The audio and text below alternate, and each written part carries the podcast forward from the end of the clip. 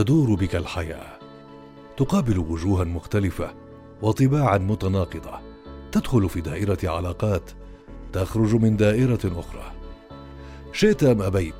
كل شخص قابلته في حياتك ترك بصمة في عقلك اللاواعي.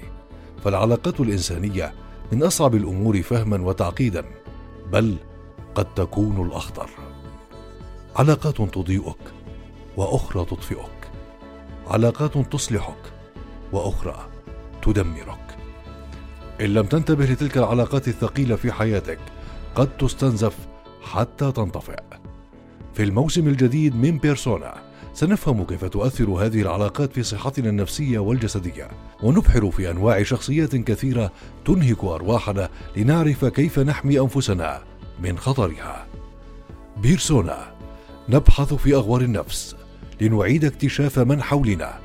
برؤية مختلفة. هل تعاملت يوما مع شخصية سعيدة بشدة؟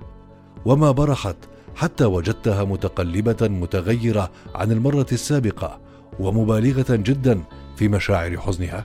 فتارة تعطيك بسخاء وتارة تمنع عنك بشح تارة تراك الأفضل والأجمل وتارة تراك الأسوأ والأبشع.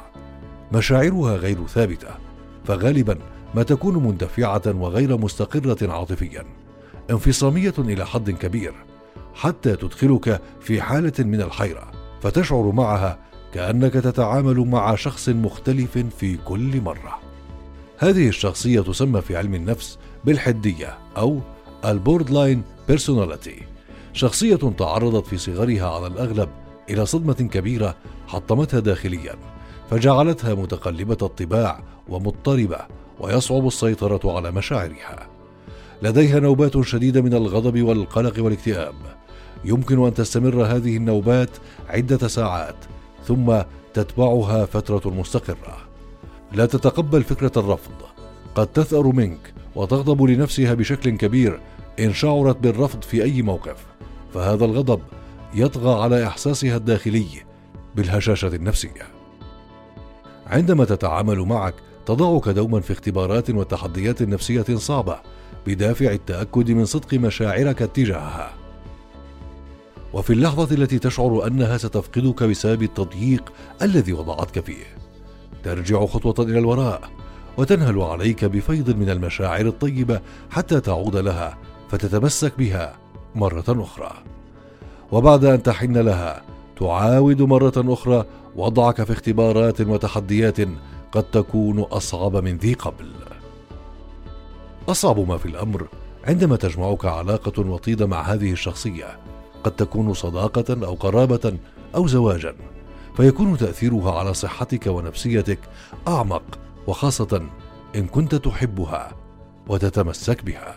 كيف تواجه هذه العلاقة؟ لتحمي نفسك من أثرها السلبي على صحتك الجسدية والنفسية يمكنك أن تتحاور معها حوارا لطيفا حول هذا الموضوع كمحاولة للتغيير. فالأمر يتطلب قدرا كبيرا من العمل من كليكما ما دمتما اخترتما قرار البقاء معا. لا تهرب من هذه العلاقة فالأشخاص المصابون باضطراب الشخصية الحدية ليسوا بالضرورة سيئين فهم يغلب عليهم الطيبه والعطف ويمكنهم إقامة علاقات صحية. ولكن الأمر يحتاج إلى كثير من الحكمة والصبر والتوازن منكما. فإن لم تنجحا فلا بد من استشارة طبيب نفسي فورا وإلا سيظل يواجهكم تحديات مدى الحياة. شاركنا ارائك وتعليقاتك ولا تفوت حلقتنا القادمة من بودكاست بيرسونا. بزاوية أخرى نرى من حولنا.